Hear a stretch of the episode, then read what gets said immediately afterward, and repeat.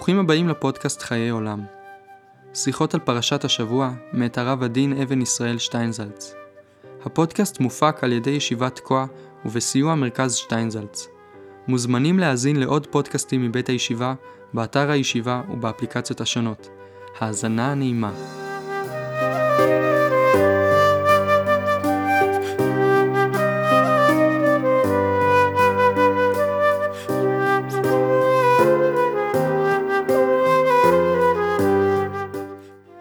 פרשת וישלח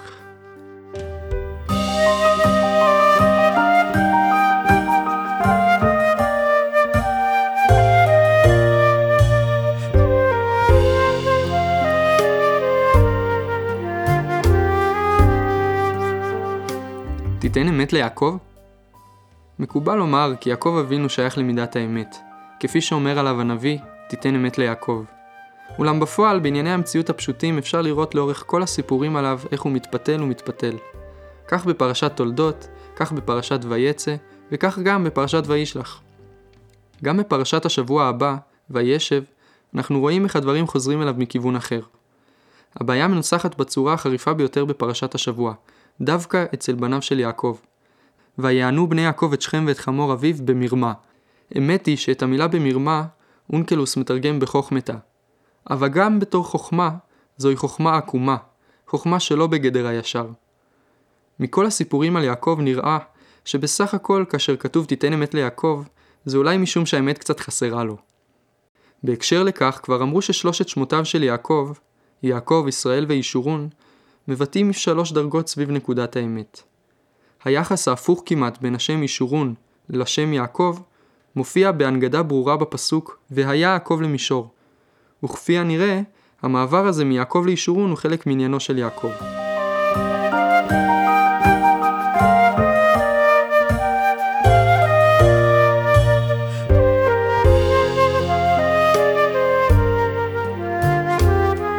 אחת ההגדרות של שקר היא היעדר יחס נכון ואמיתי בין החלק הפנימי, האמיתי, ובין החלק החיצוני של המציאות. השקר הוא חוסר היחס בין הממש לבין המופע, בין הדבר עצמו לבין ההתרשמות שנוצרת כלפי חוץ. הרבה פעמים, כאשר משתמשים בכינויים כגון שקרנים, צבועים, רמאים, מדובר על אנשים שאין תוכם כברם. אחד השקרים הבסיסיים ביותר בתוך המציאות הוא השקר הנובע מעצם החיים החברתיים. במידה מסוימת, החיים החברתיים בכל חברה אנושית מבוססים על שקר. הם יכולים להתאפשר רק מתוך העובדה שהם בנויים על כך שאדם איננו מבטא כל מה שבליבו כלפי אחרים. למעשה, אין בנמצא שום חברה שיכולה להתקיים כלל ללא שקרים. בסוג הזה של שקר, כל האמת ידועה לכל.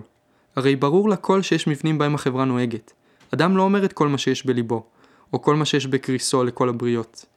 אפשר לראות זאת גם בלשון בני אדם, במושג דרך ארץ. מה שנקרא דרך ארץ הוא כל המוסד הזה, המנגנון השלם של השקרים החברתיים, שבעצם היה ראוי שהחברה תתקיים בלעדיו. הדברים מתחילים מכך שאני מראה כבוד למישהו, ועד לשאלה מה אני אומר ומה אני לא אומר. באילו מילים אני משתמש ובאילו מילים אינני משתמש.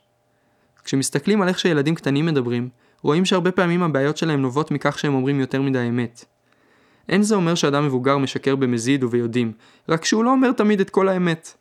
וזה חלק ממערכת המוסכמות החברתיות. ניתן לומר שבמובן הזה, השקר הוא בעצם סוג של לבוש שהאדם לובש, שתפקידו לכסות על דברים מסוימים. יש מגמות בחברה האנושית הלוקחות את הרעיון הזה, במובן מסוים שלו, עד לקיצוניות. כך למשל, ישנם אנשים, ביניהם גם מחנות של נודיסטים, הטוענים שהמאבק בציניות הוא למעשה מאבק נגד השקר. הרי מבפנים, אני נראה ככה. היה ראוי שאראה ככה גם כלפי חוץ. למה לשקר? הם תופסים את המושג הכולל של צניעות, בכל הדרגות שלו, הן באופן הרוחני והן באופן הגשמי, כשקר אחד גדול. לטענתם, אם נוריד את המעטבת, הלבוש, העולם יהיה הרבה יותר נקי. בסופו של דבר הרי הלבוש של העולם הוא בעצם תוצאה של החטא, הוא תוצאה של האדם החוטא. אם האדם לא היה חוטא הוא לא היה זקוק ללבוש.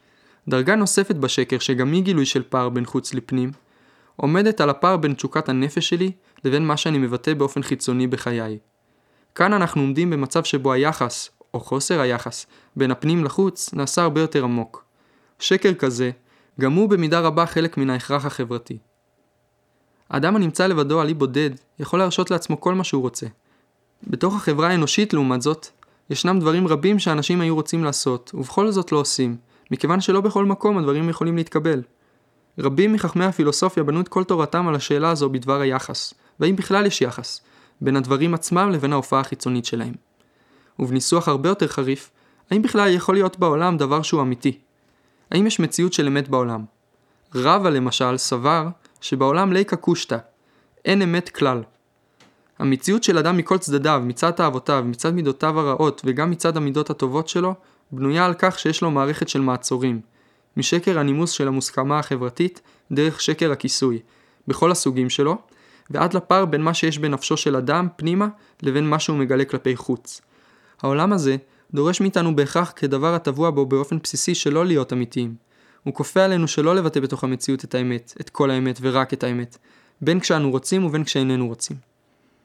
היה מי שהסביר את המשנה שעתיד הקדוש ברוך הוא להנחיל לכל צדיק 310 עולמות על דרך זו. מדוע נותנים לכל צדיק 310 עולמות? מדוע שלא יתחלקו ביניהם? מה יעשה צדיק עם כל כך הרבה עולמות? אלא שהתגמול והשכר האחרון לצדיקים יהיה נתינת האפשרות לכל אחד ואחד לברוא עולם שלם משלו. עולם שבאמת מתאים לו, לארציות שלו ולחלומות שלו. ומסתבר שכאשר זה אפשרי, בעולם אחד כבר לא די. אדם צריך 310 עולמות על מנת שיוכל להיות כל מה שהוא רוצה, כל פעם בעולם אחר. במציאות העולם הזה, כאשר הרבה יותר מ-310 אנשים צריכים להסתובב בעולם אחד, הם דוחקים אחד את השני עד שהם חייבים לחיות במציאות בה התוך והבר אינם עומדים בשווה. העולם הזה הוא עלמא דשיקרא בעצם מהותו, בעצם תבנית בניינו.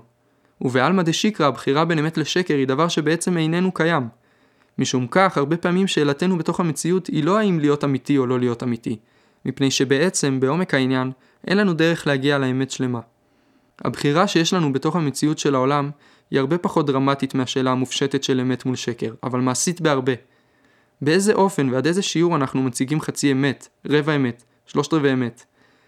כל מה שביכולתנו לעשות הוא לבחור או לבנות העדפות כלשהן לגבי האופן שבו אין אנו אומרים אמת.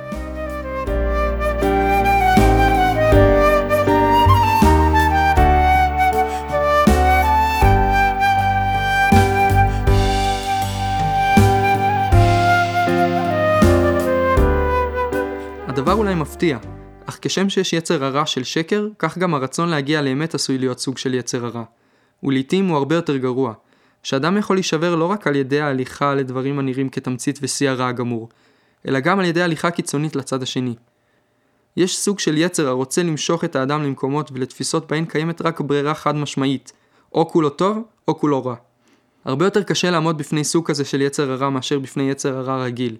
לא מפני שהוא מעמיד את פיתויי היצר, הוא הרי מעמיד עולם ברור, אלא דווקא מפני שבצידה של דרך ההצגה הזאת של העולם כבר נעוץ המכשול שבא מיד לאחר מכן, חוסר היכולת לעמוד בזה. חז"ל מסכימים על כך שהמלאך שיעקב פוגש הוא שרו של עשיו, הוא יצר הרע, הוא מלאך המוות, הוא המייצג של כל הדברים הרעים. אולם ישנה מחלוקת באיזו דמות נגלה שרו של עשיו ליעקב. יש אומרים שכעובד כוכבים נדמה לו, כארכי ליסטים נדמה לו, אך יש גם האומרים שכתלמיד חכם נדמה לו. כאשר שרו של עשיו מופיע כליסטים אנחנו מכירים אותו. הוא אומר במפורש, שמח בחור בילדותיך ויטבך לבך בימי בחרותיך. אני פוגש את הרע והוא מציע לי הצעה מגונה על השולחן. הוא לא מוכר מערכת ערכים והוא לא מוכר חוכמה ומוסר. הוא מוכר סחורה גולמית בצורה מאוד ברורה. אמנם המאבק נגדו לא תמיד קל, אבל הוא מאבק מסוג מאוד ברור. אולם, כשהוא נגלה בתור תלמיד חכם הוא טוען טענות מיוחדות. הוא לא מוכר לך את העולם הזה, הוא מוכר לך את העולם הבא. והשאלה המתבקשת כמובן היא, אם הוא כל כך טוב ואם הוא כל כך תלמיד חכם, מדוע הוא שרו של עשיו? מסתבר שישנם אנשים שהירידה והסטייה שלהם מכל עניין של קדושה לא הייתה תוצאה של הליכה אל הליסטים, אלא דווקא של ההתעסקות עם התלמיד חכם. נפילתם הייתה תוצאה של הניסיון לבנות סטנדרטים בלתי אפשריים. היצר הרע מעמיד סוג של עולם שבו אי אפשר לעמוד, ובתוך עולם כזה, המציאות מגיעה לידי משבר פנימי. הוא מעמיד אותך מול השאלה, שלפעמים מבין השאלות הכי מכריעות, אני צדיק או רשע? אני אדם הגון או לא? וכך, אני חייב להיות או כזה או כזה, ואם אני לא כזה או כזה, אין לי מקום בעולם. מול השאלות הללו, אדם יכול פתאום למצוא בעצמו איזה פרט שלא מתאים לדמותו כצדיק או כאדם שהולך בדרך מסוימת, ואז הוא אומר לעצמו, אני שקרן, אני צבוע, אני מרמה את עצמי, אני מרמה את הבריות, אי אפשר ללכת הלאה בדרך הזו. התיאור הזה איננו תיאור תאורטי בלבד.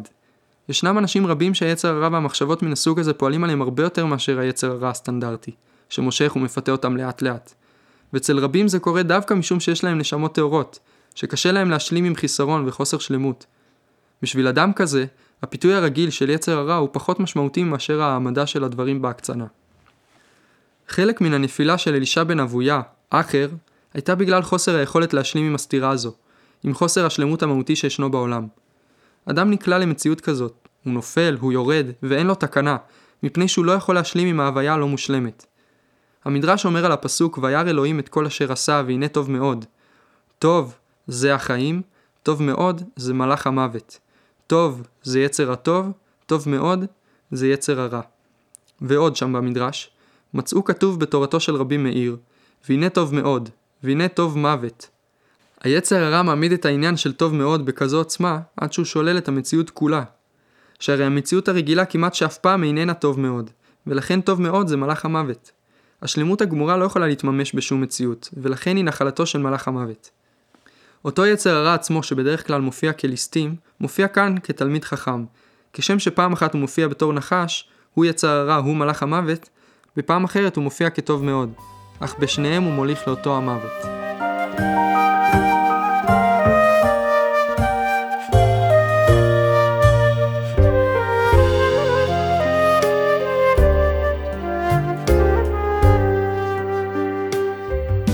הווייתנו בתוך כל מציאות אפשרית, גם אצל אנשים גדולים באמת, עומדת בפני העניין הזה של חוסר שלמות, של פגם המציאות. בתוך העולם הזה, אנחנו לא יכולים להגיע לא לשלמות מוחלטת, לא לאמת מוחלטת ולא לטוב מוחלט. למעשה, מה שנדרש מאיתנו הוא צורה נוראה של חיים. אנחנו צריכים לחיות תמיד על אמת חלקית, הנובעת מפשרה. בתוך העולם הזה, אמת של 100% קיימת רק כהפשטה תאורטית, אך לא במציאות המעשית. להבדיל, אין שום חומר בעולם שיכול להיות נקי ב-100%. מעולם לא הצליחו וכנראה שגם לא יצליחו לעשות חומר כזה, שכן העולם הזה איננו מסוגל לדברים הללו. וזה חלק מהגדרתו. משום כך העבודה שלנו פעמים רבות היא לא לדון בשאלה של אמת מול שקר, אלא כמה אמת אנו יכולים להצליח להכניס בתוך הדברים, וזה המאבק שלנו על האמת. בתוך מציאות העולם, הדרך הקצרה ביותר בין שתי נקודות אינה תמיד הקו הישר. אם אני רוצה לצאת מן החדר בדרך הכי קצרה, מה שעליי לעשות, תאורטית, הוא לבקוע דרך שני הקירות הקרובים. אולם בתוך המציאות הזו מוטב שאעשה סיבוב דרך הדלת, שכן הדרך החלקה, הישרה והתאורטית איננה יכולה להתקיים. מבחינה זו, אנחנו נקראים בני ישראל. אנחנו בניו של יעקב מבחינה זו שהוא הדמות הפנימית של דרכנו, והבעיה של אמת ליעקב היא מובנית בתוך העולם שלנו. זהו המאבק שלנו על החיים, כשם שעל יעקב להיאבק על דרכו העוברת בין הליסטים לבין התלמיד חכם. יעקב הולך לדרכו, ובמקום לפרוץ כל הזמן ישר וחלק ללא שום סטיות, דרכו מלאה פיתולים ועיוותים, וזה חלק מהותי מצורת ההתקדמות שלו. הקווים הישרים קיימים רק בגיאומטריה, ואילו בתוך העולם יש עיקולים. הבעיה שלנו היא, במידה רבה, להצליח לשמור על כיוון מסוים לאורך זמן למרות העיקולים שבדרך. עלינו למצוא את הדרך בין הליסטים מחד גיסא ובין התלמיד חכם מאידך גיסא, וגם להתמיד בה. האמת הזו של יעקב כוללת בתוכה גם את מה שיעקב עושה עם עשיו, וגם את מה שהוא עושה עם לבן. זו לא האמת המופשטת, אלא האמת של מה שניתן לעשות במציאות, וזה חלק מעבודתנו. אין לי את האפשרות לשבור את כל המגבלות והגבולות שלי, אך אני כן יכול לנסות למצוא דרך לעקוף אותם, לעבור דרכם ולצאת מהם באיזשהו אופן בשלום, תוך ויתור מסוים על האמת השלמה. לכן יעקב, שהוא האמיתי שבאבות, אומר לגבי לבן, אחיו אני ברמאות. הוא לא אומר זאת מפני שהוא מלא רמאות, הוא אומר זאת מפני שכדי לשמור על האמת שלו בתוך העולם של לבן, הוא חייב גם ללכת בדרך הזו. במסכת ברכות מסופר שהיה אדם שאמר פעמיים השם אלוקיכם אמת. ועליו אומרת הגמרא, אמת אמת תפסי להי. וכפי שרש"י מפרש, ריאתה של אמת תפסי להי גברא. או במילים אחרות, השיגעון של האמת הרג אותו. היצר הרע של אמת הוא הניסיון להיות בריאתה של אמת, לעשות דברים מעבר לאפשרות להחזיק בהם. מבחינה זו יעקב אומר, כל מה שאני יכול לעשות זה רק בתוך המציאות.